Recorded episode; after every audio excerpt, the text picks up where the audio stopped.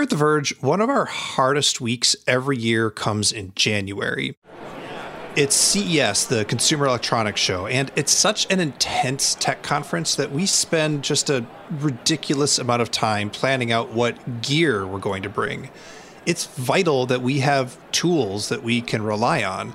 Our cameras, our phones, and our laptops, they all have to work. And if there's any way we can make the stuff that we stuff into our bags simpler or, more importantly, way less, we're going to take it. So in 2016, I was very excited to have a tiny 12 inch MacBook and a Google Nexus 6P. The laptop weighed next to nothing, and the phone had a massive screen. Both my phone and my laptop charged with the exact same cable, which was perfect. I was super ready for CES. Until suddenly, in the middle of that hectic week, the single solitary USB C port on the MacBook stopped working. I couldn't plug my camera in, I couldn't sync files, I could barely get the laptop to charge. And it was all because of a faulty cable. My Nexus 6P did what it was designed to do when I plugged it into the MacBook. It asked for all the power that it could get to fast charge. And so then the cable provided it, and that ended up frying the laptop's USB controller.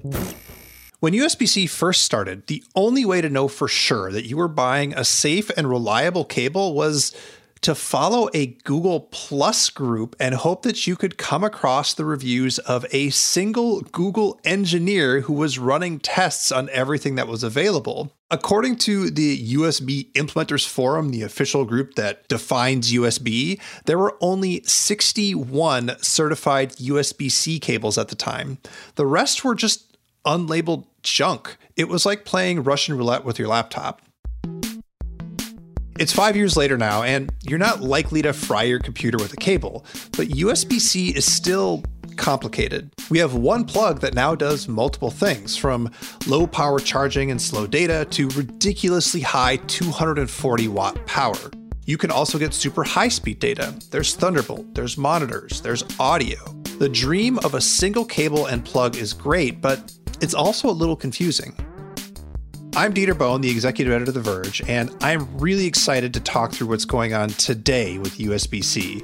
We're doing a special run of more focused Vergecast episodes on Tuesdays, and this week, as you can obviously tell, it's time to really talk about USB C.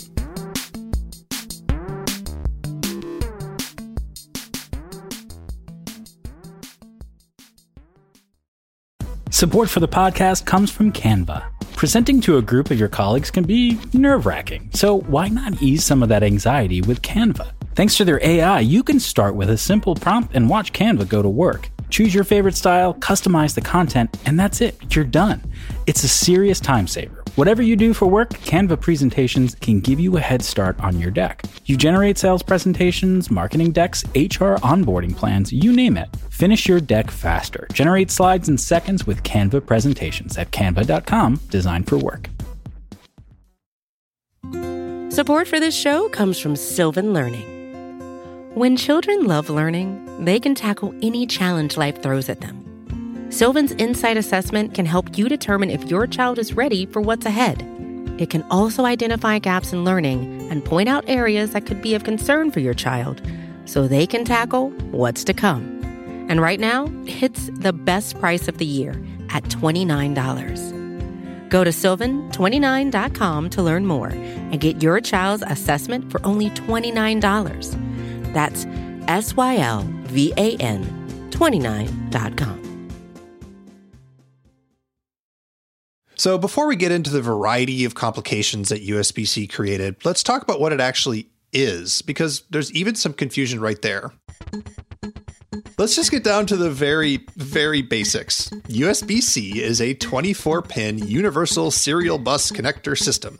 Universal because it works with everything in theory, serial because that's a technical term for communication in computers for this kind of port, and bus, which is short for omnibus, which is a kind of transport. It, it's another computer term for communication. Anyway, one of USB C's big innovations is that it has a rotationally symmetrical connector, which means that you can plug it in upside down or right side up. You don't get it wrong every time you try to plug it in like you do with older flavors of USB like USB A or micro USB. USB C was designed to replace data transfer connectors like USB A and also offer faster speeds, which these days could be as fast as 40 gigabits per second. USB C is also meant to provide power to replace your power cable. The name for the main standard is USB PD or USB Power Delivery, which is a much higher power delivery standard than past USB connectors. It can range from standard phone wattage like 5 or 20 or 30 watts up to 100 watts for laptops, or now with the newest versions, 240 watts. This standard allows the cable to power devices like gaming laptops and smart speakers, your Nintendo Switch, headphones, whatever, and communicate the appropriate amount of wattage and the current levels that are being delivered to the device. USB C cables also have the ability to transfer both video and audio signals, replacing cables like HDMI or the old 3.5 TRS headphone jack. It can also send video signals for monitors, like, say, over DisplayPort. Add all that up, and the dream is really simple a single cable and plug that does anything and everything. You don't need multiple different cables, you can get everything you need onto your laptop or your phone with just a single one. Okay, so that all sounds simple enough, right? Transfers data, transfers power, can be used for video or audio. But the problems pop up pretty quickly. We're used to the shape of the cable telling us what the cable does. Only your power cable fits into the power plug, or the HDMI fits into the HDMI. But with USB C, the physical shape doesn't tell you what the thing does anymore. And it turns out not every USB C cable can actually support doing everything that you might want it to. The issue, I guess, is that the physical plug, the USB C plug, is the same regardless of whether it just carries power or power and low speed data or power and high speed data or power and high speed data and high speed video. That's Rod Whitby. He's the CTO of a company called ASTC, the Australian Semiconductor Technology Company. So I've been involved with USB C and USB PD, I guess, for eight years now. Worked with a number of silicon vendors, a number of OEMs, and have attended a number of USB interoperability workshops during the early days of USB C mm. when everyone was just working out how things worked with each other or didn't work with yeah. each other, as the case may be. So he knows a bit about the intricacies of the standard and where the confusion comes from. When you start to have a single cable for all those different things power, video, and data then clearly, if you want to have cheap cables, they're going to be different cables that just carry power and nothing else versus cables that can carry 40 gigabits per second of video and data. Since there are different types of USB C cables being made, you may own a cable that charges your phone but doesn't really support anything else. You may own another USB C cable that charges your phone faster, and then another that's only able to transfer data, and they all look the same. At the heart of it, the universal USB C connector, which is designed to simplify things, created a problem of cheap cables that don't do what you want and confusing tech standards. USB C is on the way to making tech faster and smarter, don't get me wrong, but right now my cable drawer is still as messy as it's always been. Now, technically, there is a process for clarifying all of these different cables. As you could probably guess, it's by labeling them on the packaging or ideally on the cable itself. But there's a problem there too. There's weird naming conventions and different branding from different manufacturers. So it's not easy enough to know whether or not you've bought the right cable. There is branding that's meant to be put on the plug to tell you what's what, but of course, mm-hmm. you know, some manufacturers put their own logo on instead of the branding, and so that doesn't help with people. And then on the side of a laptop, you know, there's limited space there to write what that receptacle on the laptop can handle. I guess it's a combination of humans making assumptions about what things can do, which are reasonable assumptions to make. You know, if it plugs in, you expect it to work. But of course, uh, all the cables look the same unless you know what the logo means. It's rife for confusion. All right, let's talk about the logos because the USB Implementers Forum, which is the organization that maintains the USB standard and its specifications, aren't really great at keeping a clear message for consumers on what the cables they buy can actually do. But my colleague at The Verge, Chaim Gartenberg, is great at deciphering and explaining what all of these USB specs are and what the logos mean and what they're used for. So let's bring him in to talk. Chaim Gartenberg, you are senior reporter at The Verge. Also, uh, the only person I personally know who is more obsessed with USB C than I am. Welcome. Good to be here. So we have talked a bit about the USB spec and uh, how it works, but fundamentally, what we're really talking about here is lots of cables that theoretically can do different things, even though they look the same. So, what kind of specs can actually be labeled on a USB C cable? So, broadly speaking, there's two types of things that a USB C cable can do there is data and there is charging. Now, most cables do both, but up until USB 4, which is new, you didn't have to actually do either of these things. You could make a charging cable that didn't do data, you could do a data cable that you know didn't meet certain charging specs. So USB-C describes the port, but there's a lot of things you can do with it. Right. So let's stick with power to start. So, what are the different labels we should look for, the different types of power that USB C can do?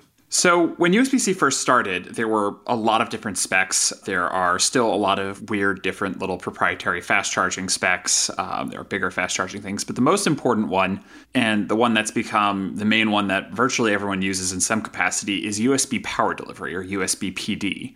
Now, there are several versions of that. Newest is USB PD 3.1, which was announced in May. Uh, they started rolling out new logos and new documentation for it in September. Uh, and there are actually products shipping with it today. The new MacBook Pros that Apple just released mm-hmm. uh, do use USB PD 3.1 for the MagSafe ports, not the regular ports, just the MagSafe ports. Sure. And what does USB PD 3.1 get us? So USB 3P.1 gets you all the benefits of USB PD, which is the different tiers of charging. Uh, it is designed that the two devices can kind of handshake and go, I need 10 watts, and your charger will go, okay, I can give you 10 watts. So it does all that, but it ups the wattage considerably. So USB PD3, uh, which is the one that came before this, was up to 100 watts mm-hmm. uh, and was sort of the bottleneck for adding USB C to laptops, um, higher powered laptops for charging, because the most you could get of it was 100 watts. The bigger laptops you have,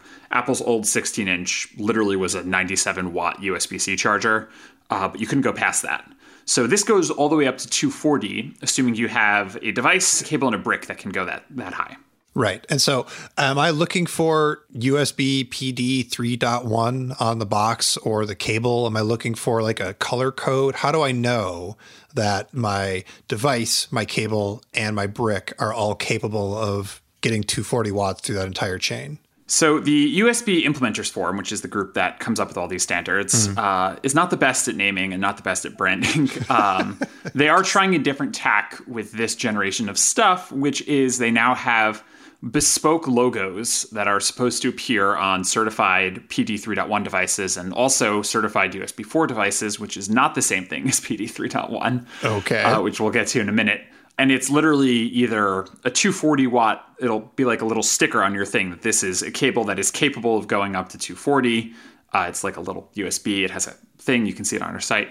And they also have one for up to 60 watts. So you'll know this is either, you know, a quote unquote low power cable that's designed to charge, you know, lower power things, or this is a, a high powered cable that can charge your theoretical, you know, 240 watt gaming laptop. And for me, like the the big thing with USB PD, and, and this was a problem early, early on with USB C is there, like you mentioned, the proprietary like charging standards. I think Qualcomm had one that was super mm-hmm. weird. A bunch of Android phones were using wackadoo fast charging systems and not using standard USB PD. But by and large, it seems like we're at a place where most stuff is using the non proprietary standards based USB power delivery system. And it's just a matter of making sure that you look for the correct label on the box to make sure that your cable is capable of providing the power that your device is asking for. Exactly. Okay, so power could be worse. Uh, could be worse. It's it's definitely like okay for the mm-hmm. most part, as long as you're keeping an eye on things. What about data? Because we also have new standards for transferring data. So, data is where things get a little complicated because just because you have a USB C cable does not necessarily mean you're using the USB data transfer spec. Uh, and even if you are using the USB data transfer spec, it doesn't guarantee that you're using any particular version except for USB 4, which in part was largely designed to fix a lot of these issues. There are many different USB specs. There are many different names. They have gone through various attempts to rebrand them.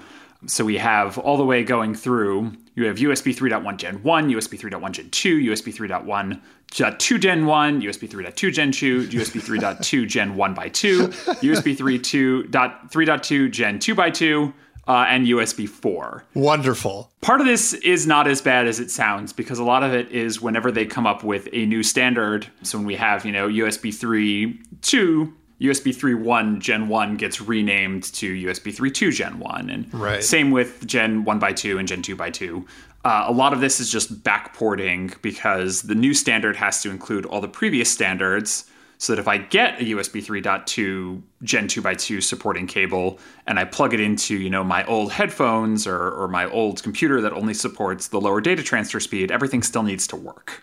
And to a certain extent, you know, we're running through all the different names of all the specs over the years, but this is a problem you actually kind of want to have. I mean, you want to have clearer branding for sure, yeah. but you want your cables to get faster over time, yeah. right? You want it, you want this to progress. The perfect opposite example is Lightning, which is the same cable, the same port, and hasn't updated its data transfer speed in you know half a decade at least, and mm-hmm. transfers mm. much, much, much slower than USB C does. Right. So this is a good kind of problem it does lead to some confusion. And that, in part, is sort of what USB 4 is sort of trying to solve. Yeah. So, why don't you talk about USB 4, what it's trying to solve, and, and you know, what, what's good and maybe bad about it? Okay, so USB 4 is the newest USB spec, and it does a couple things differently than like the four versions of USB 3.2 that existed before, mm-hmm. which is it is technically a superset of USB 3.2 and Thunderbolt 3, which went open source in 2017. So it was previously Intel's own standard. Now it's open source, and a lot of that is what the foundation of USB 4 is. Okay. A couple things that make USB 4 different is you're no longer allowed to make USB Type A cables or USB B cables. If it is USB 4, it has to be USB C. Got it. Second, if you are doing charging, the charging has to support PD. Got it. So, in theory, if you buy a USB 4 cable, you know that it will have certain minimums for charging and certain minimums for data transfer, and those will be consistent across anything that is USB 4 compatible. Got it. Which is good, except it's not perfect because when we mentioned before that you don't have to do both at the same time, so you don't have to do everything. So there's two different levels of USB 4 data transfer. Uh, USB 4 goes all the way up to 40 gigabits per 2nd mm-hmm. but there are actually two substandards. There's USB 4 20 gigabits per second, which, as the name implies, only goes up to 20 gigabits per second. And then there's USB 4 40 gigabits per second, which goes all the way to 40 gigabits per second. And there are also separate logos for those two things. So, in theory, when you're looking at a, a USB 4 cable or charger, well, USB 4 cable for data transfer, you're going to look at the cable and it'll say on the box You'll look for 20 or 40, and you'll have an idea of whether you have the slower or faster cable. And then 60 or 240, which will give you an idea of whether you have the slower faster charging.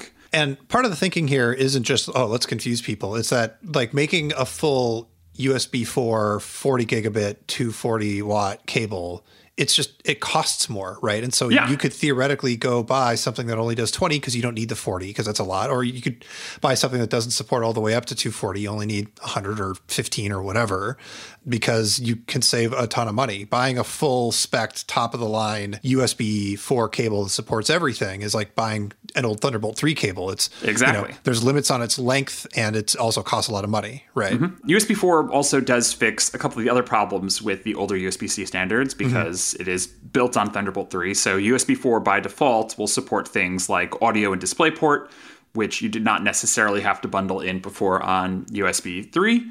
But it's also a slow rollout. Like, to my knowledge, there are no 240 watt USB 4 cables that you can just buy today. Except technically, I guess you could say maybe the MagSafe, although it's not 40 gigabyte. MagSafe is just power. If you were to buy two MagSafe cables and cut the ends off and splice them together, you might have one but please actually please do. If you spend $160 on this and on this mad science experiment and you don't electrocute yourself let me know if it works. Yeah please please be safe. We don't recommend trying this at home but if you wanted to. Uh, so you briefly mentioned displayport alt mode and audio. So yeah. there's like standard data transfer but usb-c cables have also been used just for straight audio or for straight providing display via the displayport standard. Yeah. that was not necessarily included before but part of the point of usb 4 is that all gets that all has to be part of the spec now. Exactly. That's sort of a trickle down effect from Thunderbolt. Right. Because you have all these alt modes and these optional protocols that you can build in that you don't need to necessarily, or you didn't need to. If the logic sort of was, if I was building a pair of headphones or a battery pack, mm-hmm. the battery pack doesn't need data transfer right. for the most part. There are one or two battery packs that have firmware that yep. you can update, but for the most part, most battery packs don't need data. Yeah. My battery pack doesn't need a headphone jack. Right, right. Okay, so you roll up to Amazon.com or Best Buy or Walmart or whatever, and you see there's a USB 3.2 cable and USB 4 cable. Uh, is it is it reasonable that you might just want to spend less money and get the 3.2 cable? Uh, is it is that a totally normal thing to do, or should everybody be thinking, oh, I only want to buy USB 4 from now on if possible? I mean, as someone who likes to future proof their stuff, I always try and buy the most, which is funny because now all my 100 watt cables are going to be worthless if I ever get a device that needs more than that. Yeah. I mean, it depends a lot on what you're using it for. If you're looking for, you know, a one a one job fits all cable to hook your computer up to your monitor that'll do, you know, audio and the whole USB hub that's built into your monitor and display port and charging and everything, make sure that you're getting the cable that you need for that. And right it can be easier just to get a USB 4 cable because you're pretty much guaranteed that that will work. Right. If you want to avoid the hassle, that's probably your best solution. If you know what you're doing, if you, you know, just need something to charge your cell phone at night, you know, just want a long cable to stretch across the living room to, you know, charge your phone while you're watching Netflix, you're probably good with anything so long as it, you know, supports PD and the thing to really keep an eye on and this is the thing that, you know, you'll see on sellers on Amazon and in stores look at what the wattage that it supports is because mm-hmm. not all PD cables support 100 watts even. Some are 30 watts, some are 60 watts. I have personally run into when I've been charging with cables and realized like my laptop wasn't charging because it was only a 30 watt cable because it was really old. Right. So this all sounds great. We've landed at USB 4 is the one that you can safely buy, but you've mm-hmm. brought up Thunderbolt a couple of times. Yeah. Um, and now Thunderbolt is Intel standard and it has is using the same USB-C plug at least with Thunderbolt 3. They open source Thunderbolt 3, so that's now part of USB 4, but there's a new version of Thunderbolt. Can you tell me a little bit about that? Yeah, so that's Thunderbolt 4. Uh, mm-hmm. Uh, and the difference between Thunderbolt 4 and USB 4 is Thunderbolt is proprietary to Intel. Not that other device, other manufacturers can't use it. They show up on devices all the time. Again, sure. Apple's new MacBook Pros are Thunderbolt 4 ports. But if you want to make a Thunderbolt 4 device or a cable, you need to go to Intel, and Intel has to approve it and test it and make sure that everything works. Right. And Thunderbolt is sort of the idea that the USB 4 standard was sort of promising before, which is that it's just one cable. You don't need to worry about what you're getting or what you're doing or, or, anything. If it has the Thunderbolt and a 4 on it, you can plug it into your Thunderbolt thing with a 4 on it, and you will be guaranteed it'll support, you know, the 40 gigabits right off the bat. It'll support the multiple displays. It'll support, you know, PCIe data transfer speeds up to a certain thing. Uh, it'll work with Thunderbolt 4 docks, which will let you have more ports. The flip side is that Thunderbolt 4 cables and Thunderbolt 4 accessories are really expensive. Mm. So it's sort of your one shot fits all thing, except you're paying for that privilege. Right. The other weird quirk is Thunderbolt 4 was built on the original batch of USB 4, so it's cross compatible with that in a lot of ways. Uh, so it supports, you know, the USB 4 40 gigabit per second data transfer rate, which is the Thunderbolt 3 one. Mm-hmm. But USB 4 has a weird quirk actually, where it is slightly better in theory in charging than Thunderbolt, because Thunderbolt okay. right now only does 100 watt charging because it has the old PD spec. Because Thunderbolt 4 came out in July 2020, a full year before the USB IF actually introduced PD 3.1 with this 240 spec. Got it. So if you are buying a new and at this point non-existent, um, if you're buying you know a laptop somewhere in the future and it charges at 240 watts, right now a Thunderbolt 4 cable theoretically does not charge that, which is actually a quirk you can see. Uh, just to bring it up again, because it's the only device that's even a little bit using 3.1, uh, PD 3.1. Right. On the 16 inch MacBook, the reason that you can only fast charge the 16 inch MacBook through that MagSafe port is because that's the only one that uses USB PD 3.1. The other three are Thunderbolt ports, and those can still only charge at 100 watts, which isn't the full 140 that that 16 inch laptop needs to fast charge. Right. So in theory, we could say that that MagSafe port is a USB 4 port, but it's not USB C. It's not really even USB because it's just power. It's just sort of a. Yeah. So the MagSafe port doesn't do data. Like you can't right. plug your MagSafe cable into a USB C hard drive. And that's the perfect example of how you can use PD as a spec without necessarily using the USB 4 transfer and everything. Okay, lightning round.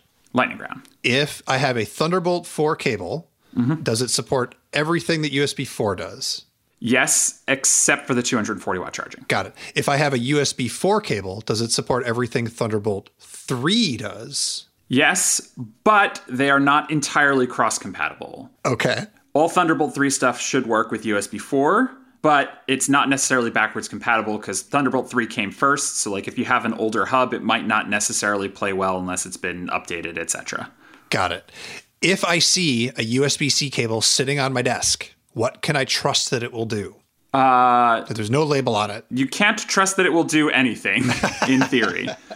Uh, it is probably a good bet that it will do data transfer at at least five gigabits per second, and that it will charge at you know at least five watts, which mm-hmm. is the minimum data transfer rate of USB 3.1 Gen 1, which is the you know slowest and worst USB-C cable that exists. Mm-hmm. Anything past that, there's no real way to know unless it physically says on the cable has you know the USB IF branding that they've been encouraging people to use, right? Or some other markings, you know, on the physical cable itself. Yeah, which nobody's doing. I've, n- I've never seen this mark on a, on the cable itself in my life, except maybe I'll see like the Thunderbolt. I'll occasionally see the the DisplayPort one. Like I have mm. a cable on my desk that has a DisplayPort one. There is in theory like uh, USB 420 and 41. Like I have a nice picture of it from USBIF of what it could look like on a cable, but I've never seen it in person. But I also haven't seen a 240 watt cable yet, so maybe maybe that's a new era. Final lightning round question: Are you happier with this system than with having uh, every single cable does something different? It has a different port and looks different, and you don't know if it you know you plugged it in the wrong way and and whatever are you do you think we're better off with this usb-c plug and these like progressing standards on top of the same cable year after year I actually do think we're better off because at the end of the day, a lot of this does suck and is really confusing. But I think we're better off because a lot of this sucks and is really confusing. The Verge. I have a but. I have like a, a okay. good a good second half to this sentence. All right if you are willing to, you know, play not entirely play by the rules uh, and play to the the higher end and always assume the worst out of USB C, if you charge everything with an 100 watt PD charger, then I know that I can confidently travel with one brick and two cables, and I can charge my laptop and my headphones and my Kindle and my Switch and my battery pack. And I don't need to bring a separate charger for this and a separate charger for that. I don't need to worry about, you know, oh, did I bring the right USB cable? Did I bring the right thing? Everything works. And if I need to plug this into that, I have one cable that'll do that. If I need to, you know, sync an ebook that I bought, I can do that. So the benefits do still outweigh the negatives, uh, especially because, and this has been true for a while and will hopefully continue to be true, things are slowly getting better. The things are getting more consolidated. When I first bought a Nintendo Switch, like, I couldn't figure out how to charge it with anything other than the charger it came in because the PD standard was very new and mm-hmm. things were out, battery packs were out, cables were out that didn't support PD. Uh, and PD chargers were actually pretty expensive at the time. Now every charger in my house is a PD charger, and I can charge my Switch with my laptop charger, and and vice versa. So things have been getting better. It's just been a slow march. There's a Kindle with USB C now, like that did not exist for a very long time. So it is a slow thing forward, but it is better. It's just still not great. And it's never going to happen on the iPhone. It's never going to happen on the iPhone. all right. Well, there we go. Chaim, thank you so much for coming on the Vergecast and explaining all of this to us. Uh, we will have more to explain about USB C, I'm sure, in the near future. I look forward to uh, arguing about it then. okay, so You've actually got the right cable. You're transferring data at 40 gigabits per second. You're ready to charge at 240 watts. That's great. Congratulations. You bought a cable. Unfortunately, that's still just the beginning. You still need the right ports on your actual devices, and you still need a charging brick that can support all the wattage that you want. And there are still a lot of devices that just haven't adopted USB C yet. There are laptops with barrel plugs, gadgets with micro USB, and of course, the iPhone still uses Apple's Lightning connector. See, for a lot of companies, it doesn't make sense to change over to the newest tech standard for a variety of reasons. if you have a hardware design that's been built around something like micro USB, it costs a lot of money to change that. And if you don't need to redesign your product or it wouldn't necessarily benefit from what USB C has to offer, it doesn't really make sense to spend all of that development money to remake your product just to put a new port on it. Now, Rod Whitby, who we spoke to earlier, has seen USB C from its infancy. He was there at the very start of making new kinds of data speeds and power standards work. So I asked him, is the adoption rate for USB C just taking way too long?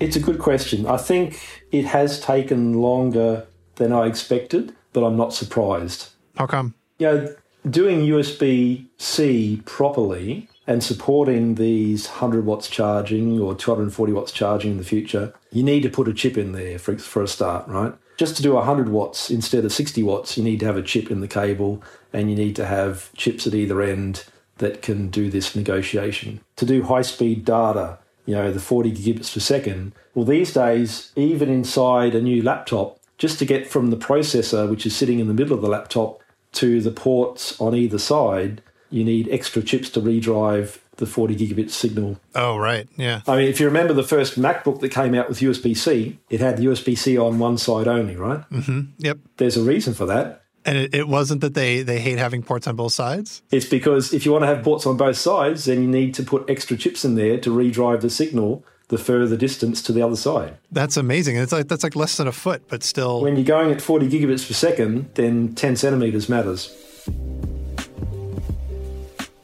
So you can see that this is way more complicated than you assumed. It's not just, say, Microsoft resisting putting USB C on the Surface because they're worried people will get confused about whether or not they should use their phone charger to charge their laptop. It gets down to centimeters within the device itself. Even Apple, who led the charge for USB C on laptops, had this problem where they didn't want to spend the extra money to put extra ports all the way on the other side of the laptop. There are still technical limitations to this technology, which have hindered adoption. Rod says that once you start going past two meter cables, for example, you start to stretch the boundaries of the technology and you start thinking about putting repeaters into the cable. But hey, you know, we've got USB C ports on both sides of the MacBook now, so progress. Anyway, speaking of Apple, as we mentioned before, MacBooks have fully incorporated the Thunderbolt 3 standard into USB C, and newer iPads have USB C on them, and that's great, but again, the iPhone doesn't. And it seems more likely that the iPhone is going to end up with no ports before it ends up with a USB C port. But that hasn't stopped our next guest from adding USB C to the iPhone himself. I could see like how that could possibly be done, and I saw that nobody was doing it. And so just one day I thought, well, maybe I'm the guy who's going to do that. We're going to take a quick break for some ads, but when we come back, I talked to Ken Pillonel, a hardware hacker in Switzerland, about how he opened up an iPhone 10 and figured out how to replace the Lightning port with USB C.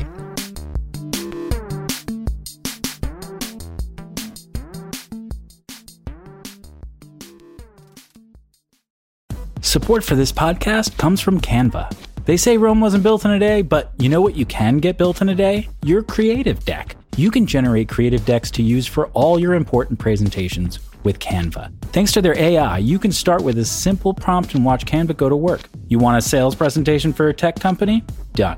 Create an employee onboarding plan? No problem.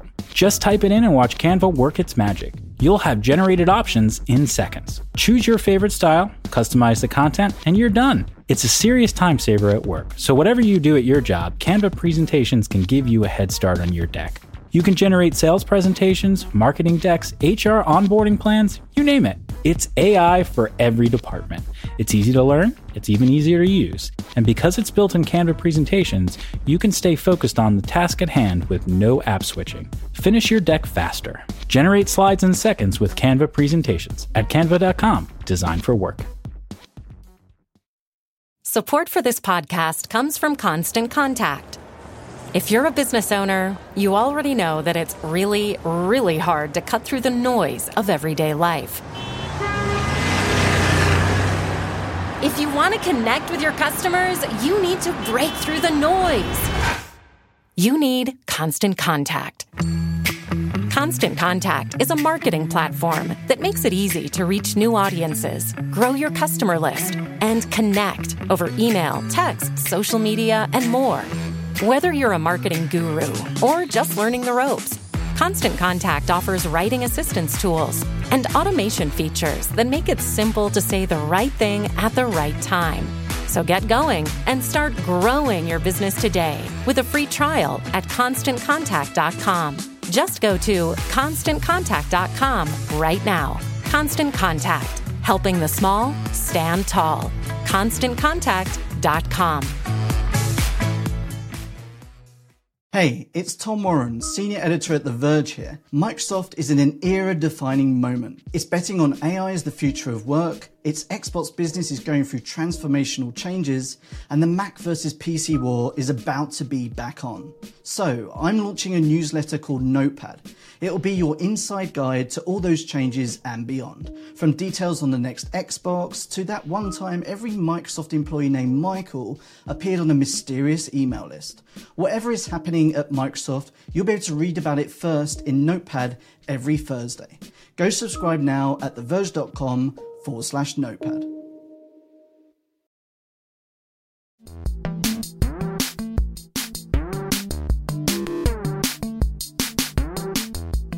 Okay, we're back with the Vergecast USB C special. I'm about to talk to Ken Pillonel, who cleverly built USB C directly into his iPhone. So, I guess if we could start with can you tell me why you decided to pursue this project of getting USB C working on an iPhone? I think there's a lot of reasons. Like the first one, that's maybe the most relatable one, is that like as a consumer, you know, I think it was in 2015, Apple came out with like the MacBook and they really sold it as having courage and like going all in with this type C port that is going to be the port of the future and that we will only have this one connector to rule them all.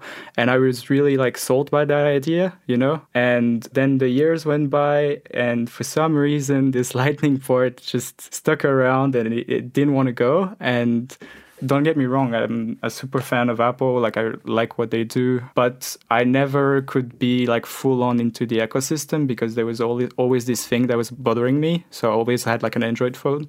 And after a while, like I started to get gain more skills, and I could see like how that could possibly be done. And I saw that nobody was doing it, and so just one day I thought, well, maybe I'm the guy who's gonna do that, and I just I just went for it. So you built a sort of an outboard, you know, thing for it so that you could just test to see that it worked and you were, you know, tracing all the leads and whatnot. And you were pulling off little chips from Apple's own board and, and transferring it over. Mm-hmm. What was that process like? Did you sort of have a hunch it would work, or was it was that part of the process of well, let's see if this thing will even work, even with a you know big giant Frankenstein thing attached to the side of the phone? Yeah. So I thought if it works with the big Frankenstein thing, then there's no reason that it won't work uh, if I redo it myself smaller. It's just a matter of time and dedication and like fixing the problems. But in theory, if you see it work here with your own eyes and it's big, I know for a fact that there's a lot of stuff in here that are not useful, like uh, mm-hmm. like the lightning connector. I can remove it. I can replace it with wires and things like that. So I knew then that I could get it done eventually. I just didn't know how long it would take one of the really surprising things to me, I mean, maybe not surprising, but just something I hadn't thought about is that you, without working at a big company or whatever, you can you can go out and design a board and design a PCB and like have it manufactured for you. Can you tell us a little bit more about that process? Because, you know, I was like, how do you fit the electronics in there? And like, I would, I would have wires everywhere. It would never have occurred to me like, oh wait, I could just go into CAD. I could actually make a thing and have somebody manufacture it for me. So it's not too complicated. Like you said, you go into a CAD software. I think here the most difficult part was choosing the, sh- the shape of the board because like my board bends 90 degrees two times and so you really need to have some kind of like spatial awareness of like where it's going to go inside the phone and and really imagine it And once that's done, it's really like a flat surface, and then you place the components uh, where they are, and then you like run little like traces. It's like little wires on them, and then you get like a, a file that you send to here. It was a company in China, and they manufacture it for you, and then they send it to you, and then you can solder things on it. And uh, yeah, it's it's pretty amazing what uh, like before you you couldn't do that, but now for the the last few years, there's really a lot of companies like local cost companies that came into the market and that uh, propose those services. And like for the do-it-yourself community, it's really like awesome. You can you can do things you couldn't do before. it really is incredible. Oh, I'm, I'm, sorry. I meant to ask, why did you pick the uh, iPhone 10? Was it was it just that it was like not too expensive, or was do you think that there was mm-hmm. stuff on newer iPhones that would have made this project more complicated? So first, I started like more than a year and a half ago, almost two mm. years ago. Oh wow! So I think back then it was like the iPhone 11, the latest iPhone, and it was just I didn't want to pick the latest one because it was the most expensive, and right. I, I went with the iPhone X. And also now looking back, because I was thinking maybe I could port it to another iPhone, like the iPhone 12 and iPhone 13 or something like that. I'm not sure I'll be the person to do that because there's a with like the repair community, they have kind of like a a war with Apple on authorized uh, repairmen and unauthorized, and now they're really like putting serial numbers on parts. So you mm-hmm. can't just like you could before buy a screen and swap it up yourself and so that kind of annoyed me. I thought um, if I if I break something, which I, I did in iPhone X, I broke the screen, I broke I broke a few things that I had to change multiple times. If I need to have those specialized tools just to br- change my screen once, it doesn't make sense, right? right. And uh, the iPhone X didn't have those problems, so also it made a great fit to, for for this project. Yeah, that makes a lot of sense. Uh, when you managed to get USB in and working and got everything working, do you know if you were able to get I don't know faster data speeds? One of the problems with Lightning is its its data speeds are slower. Uh, I'm assuming mm-hmm. that it's just you know it's the same interface in, internally with the board you made, so it it basically still had USB two or whatever Lightning speeds are. But I'm wondering, were there any other functional differences that that you noticed once you switched it over? So that's a question I get a lot. I think yeah. so. First about data, there's a a limitation inside the iPhone where the connection to the main board only has, you could say, two wires, mm-hmm. two data wires, and that's the limiting factor. Like, I don't see myself being able to change that. That would take. Uh, You'd have to replace the whole main board. It'd, be yes. re-architecting the whole thing. Yeah, yeah. Mm-hmm, mm-hmm. So, if you want to get into faster data transfers, USB 3, for example, then you need multiple pairs of wires. So, and USB 2 only had one, so they're mm-hmm. called mm-hmm. D plus and D minus, data plus and data minus signals. And so in the iPhone, all the iPhones until the latest ones all have this one pair and so that's the limiting factor you can't you can't change that so yeah, yeah. The, the project is stuck at usb 2 yeah then about accessories can you plug in a usb-c hub and then put hdmi sadly not you can't do that in in this mod simply because the accessories Apple use all have a different chip inside the accessory. Mm-hmm. So the way I see it, at least, is if I wanted to include all those accessories, I would have to include like a, this little chip inside my special board and then have some kind of logic. Like, I'm not saying it's impossible. I'm just saying it would take me maybe an extra two years to add yeah. other, other, other accessories. So then I, I thought charging and data is already pretty good. Uh, yeah. Then if I have more time, I, will do something. I'll probably add something else. Yeah, I've wondered if it'd be possible to take, say, the, the USB connection off an iPad, like the new iPad Mini, and if, take mm-hmm. those parts and plug them into an iPhone. If it would just, you know, somehow work, but it sounds like it probably wouldn't. It'd be a lot more complicated than that. Yeah, I thought about this in the beginning. So in the iPad, I think what changes is that there is a software change.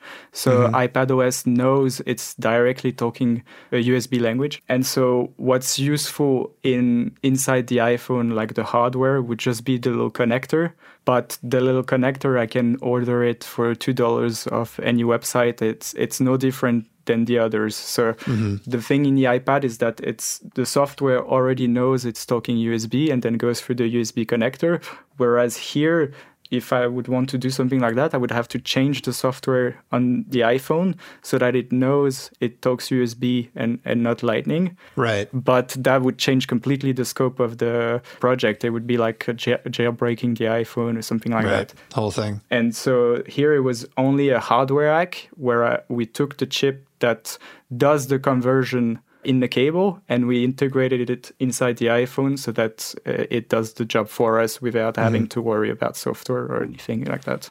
Were you surprised at your ability to, I don't know, fit the larger USB-C plug at the bottom of the phone? I, you know, you did a really clever thing to to mill out the space, um, finding the space inside for your adapter. Were you concerned early on, like, oh wait, Apple goes with Lightning, they they must have to because it's thinner. There's no way this could work, or just from taking apart iPhones, did you know, like, come on, this is uh, this is actually possible? So it worried me a little bit at the beginning because it does look bigger when uh, well it is bigger because i had to drill out the hole but when i went to choose actually the connector that i was telling you about like actually order it on a website just that little connector metallic piece mm-hmm. every time you order those components there is like 2d drawings with the dimensions and so I went through maybe like 50 of them or something like that to look at their dimensions and compare them with the lightning connector. And I was trying to find one that could actually maybe be smaller than the lightning connector. Mm. And I did, in the end, I did find one that was smaller. So the connector where you plug in the cable is bigger, but from the outside, like the, the volume that the connector takes, the one I chose is actually smaller than the Lightning connector. And so that gave me some extra room to then do a little 3D printed bracket that holds the connector so it doesn't, uh, when you plug in a cable, it, it feels strong. Right. So yeah, I think that's, uh, that's pretty funny to know about that in the end is that my connector is actually smaller than the Lightning connector. And so you, you put all this on GitHub, and there was a step where you had to get like you had to order some extra parts. Can you talk about the process of sort of putting your, your process out there in the world for, so that anybody might theoretically be able to to redo what you did? So when I was trying to reverse engineer this little connector that Apple builds for the, mm-hmm. their cables, right? I saw that it was kind of it wasn't impossible to do, but it was kind of hard to do because they make it so it's hard. They make it so people don't go put their nose in that cable and see how it works because then maybe someone in China will make a fake connector and then sell it on their website and then they lose revenue for th- those accessory sales. And then I thought if I continue pursuing this connector, then it's first, I don't think I'll be able to make it open source because if I do, then I'm basically putting out the layout of what Apple builds. It's kind of like I put the plans out there how to remake what they do, right? And then here I would definitely get in trouble. Yeah, regardless of whether or not you are right for the, you know, various DMCA style rules, Apple would not be afraid to go after you and you don't want to deal with that hassle even if you were in the right. Mm-hmm, mm-hmm. So I knew I knew from the beginning if I did that uh, I would get in trouble. And then I, I started, I was doing some research on the connector. And then one day I stumbled across an article that was saying, hey, actually, someone did what you want to do already. Someone hacked that cable and they're selling fake cables on the internet for cheaper so that you can charge your iPhone or your, uh, your AirPods with that cable and it won't give you an error message saying this cable is not original. Then I, it like clicked in my mind, hey, maybe I can hack them I can hack the hackers. And so then when I post my plans online, I'm not posting the plans of what Apple did. I'm posting the plans of the people who hacked Apple. So it's not I'm not really doing anything wrong, right? Yeah, that's great. And why did you post the plans? I mean, you know, you could have been like, look, look what I did. Uh, but like, was it important to you to put this up on on GitHub instead of you know just like a blog post or something else? Well, here, you know, there's files, right? There's the schematics for the electronics. And I thought probably some people will want to contribute to that. And then they can actually add their own files to it. Of course, I, I need to look into it, see if it's good, and then I can add it. But then if it's like a hub, well, it's called GitHub, but if it's like yeah, a, a right. hub for this project, then people can go on it and maybe they can download their own files and then make their own version of it, modify it however they want. Mm. I think that's very interesting. Are you using the iPhone that you modded as your phone? I've used it for a few days just yeah. to see that uh, it wouldn't burn in my hand. but no, I'm I'm using a, a Samsung phone as a, as a daily driver. If you could just speak briefly, what do you think of USB C itself as a spec, as a standard?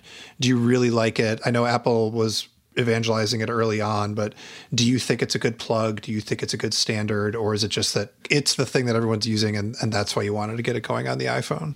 I think it's an aspect that's some sometimes not talked about too much on why it's it would be interesting to have only one connector.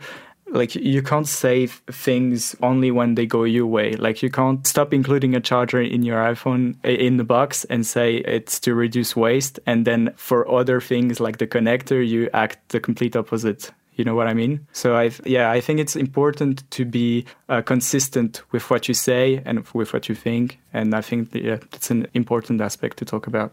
Do you think it's worth the trade-off of having the same plug? Given all these extra like complications and things you need to know about because in the old world every plug was a different shape and so you knew what the plug would do based on its shape do you think that we're better off having all the plugs have that same USB shape, but you need to understand what the cable or the you know devices are capable of? I think we're better off if it's safe. So I mean, if the worst that can happen is that you charge your MacBook very slowly instead of the at the normal speed, I think I think it's worth it. Yeah. But I do think that in the mid to long term there needs to be solutions to that. And I think that's things that I will explore in my channel if I if it, if it's something that is of interest to people. And I I know it's of interest to me because I'm here talking to you about this right now. I'll definitely do some more research about that and maybe propose ideas that are mine or not mine and uh, get people talking about the subject. Well, cool, man. It's a it's a really fun project. I'm really glad you did it. It's it's really nice, if nothing else, to be able to point to it and be like, "Yep, see, like nothing nothing exploded. The world didn't come to an end. The phone still works fine. Nobody nobody got hurt. It still fits." So, if nothing else, congrats for showing everybody that it's it's absolutely possible. Thank you. Thank you so much.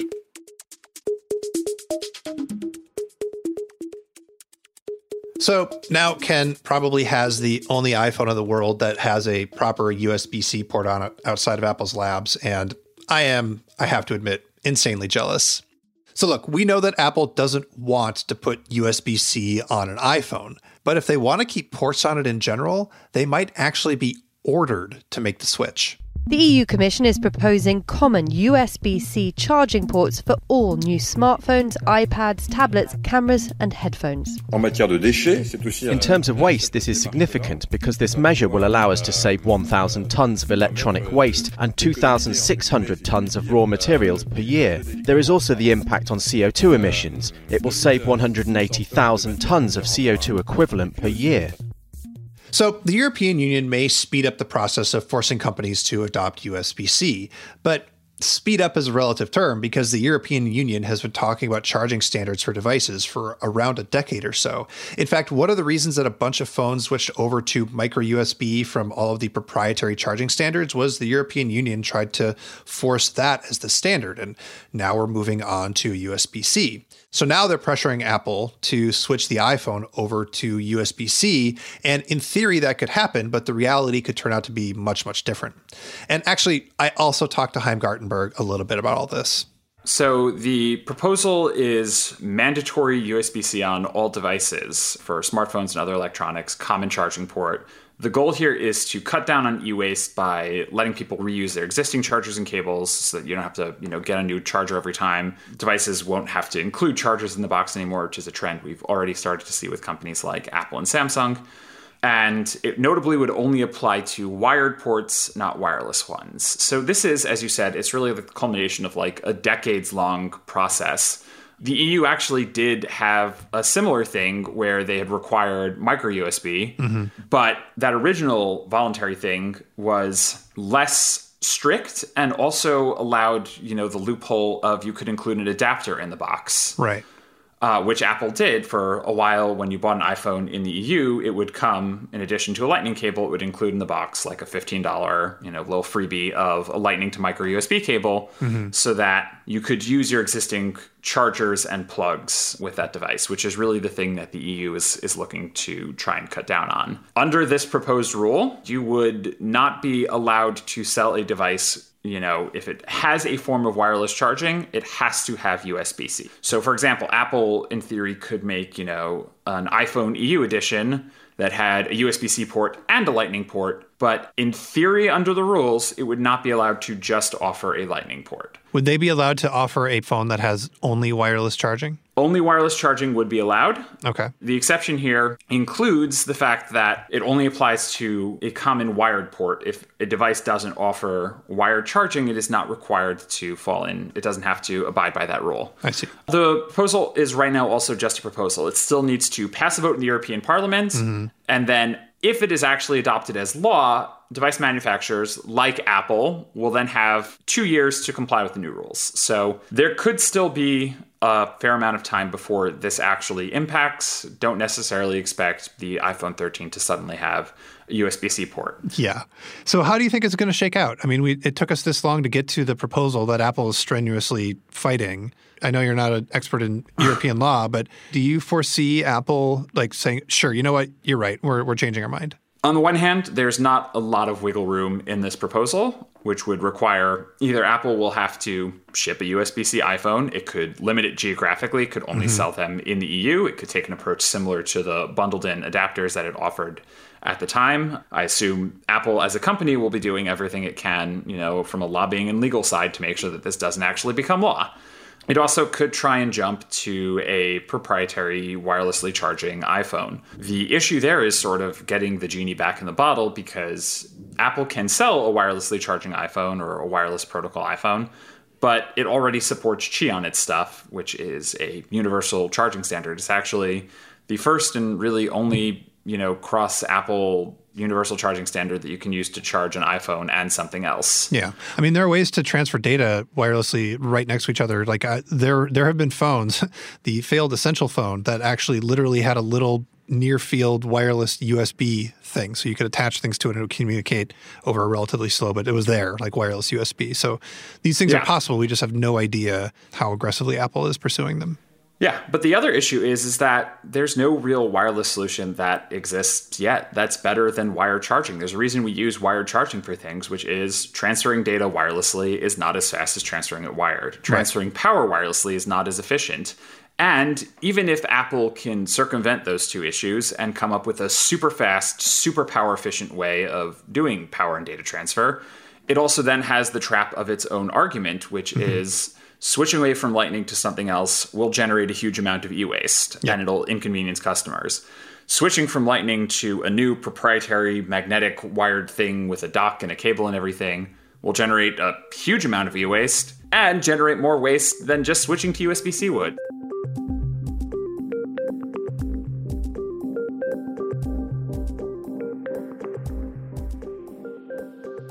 Okay, we have learned a lot here about USB C, its advantages, its disadvantages, and the wacky things it makes us do in a confusing tech market. So here we are, but where are we going? What's next for USB C? How will the technology advance? I asked Rod Whitby. I think the next thing will be higher data rates. As we've seen the power go from 100 watts to 240 watts, the data rates go from 5 to 10 to 20 to 40. I expect you'll see you know 60 gigabits a second with a Thunderbolt 5 or something. I've got no internal information, of course, and even if I did, I wouldn't be able to disclose it. But that's but that's just what you expect. People always want faster data, always want yeah. bigger video screens, which means more data being transferred across the cable. So I think at the moment the research is there uh, to be able to send more data across the same cable, and the spec is now there to be able to send higher power across the same cable. So I think we'll see a 240 watt, 60 gigabits per second data cable as the next step.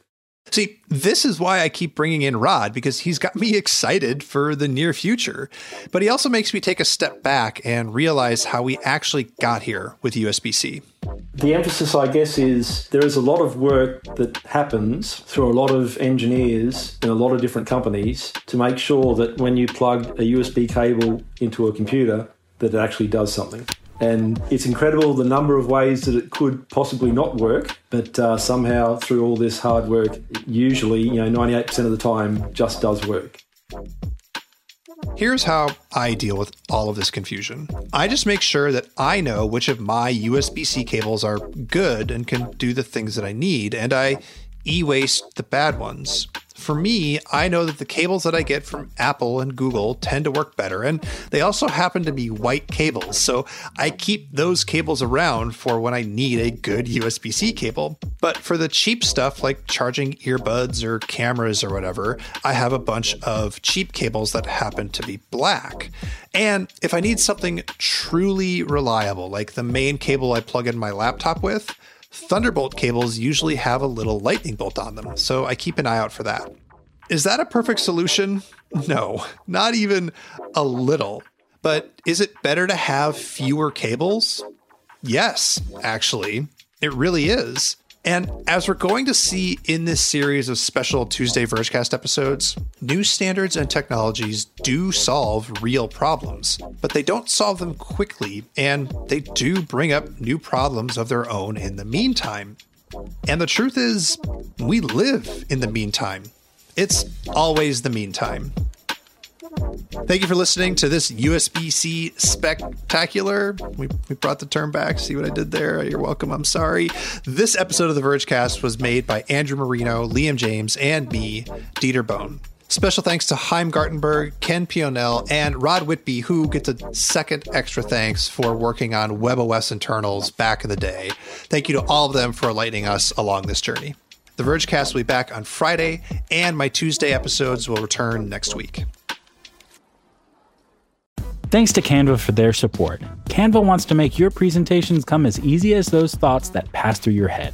And thanks to their AI, you can start with a simple prompt and watch Canva go to work. Choose your favorite style, customize the content, and you're done. It's a serious time saver. Whatever you do for work, Canva presentations can give you a head start on your deck. You can generate sales presentations, marketing decks, HR onboarding plans, you name it. Finish your deck faster. Generate slides in seconds with Canva presentations at canva.com, designed for work.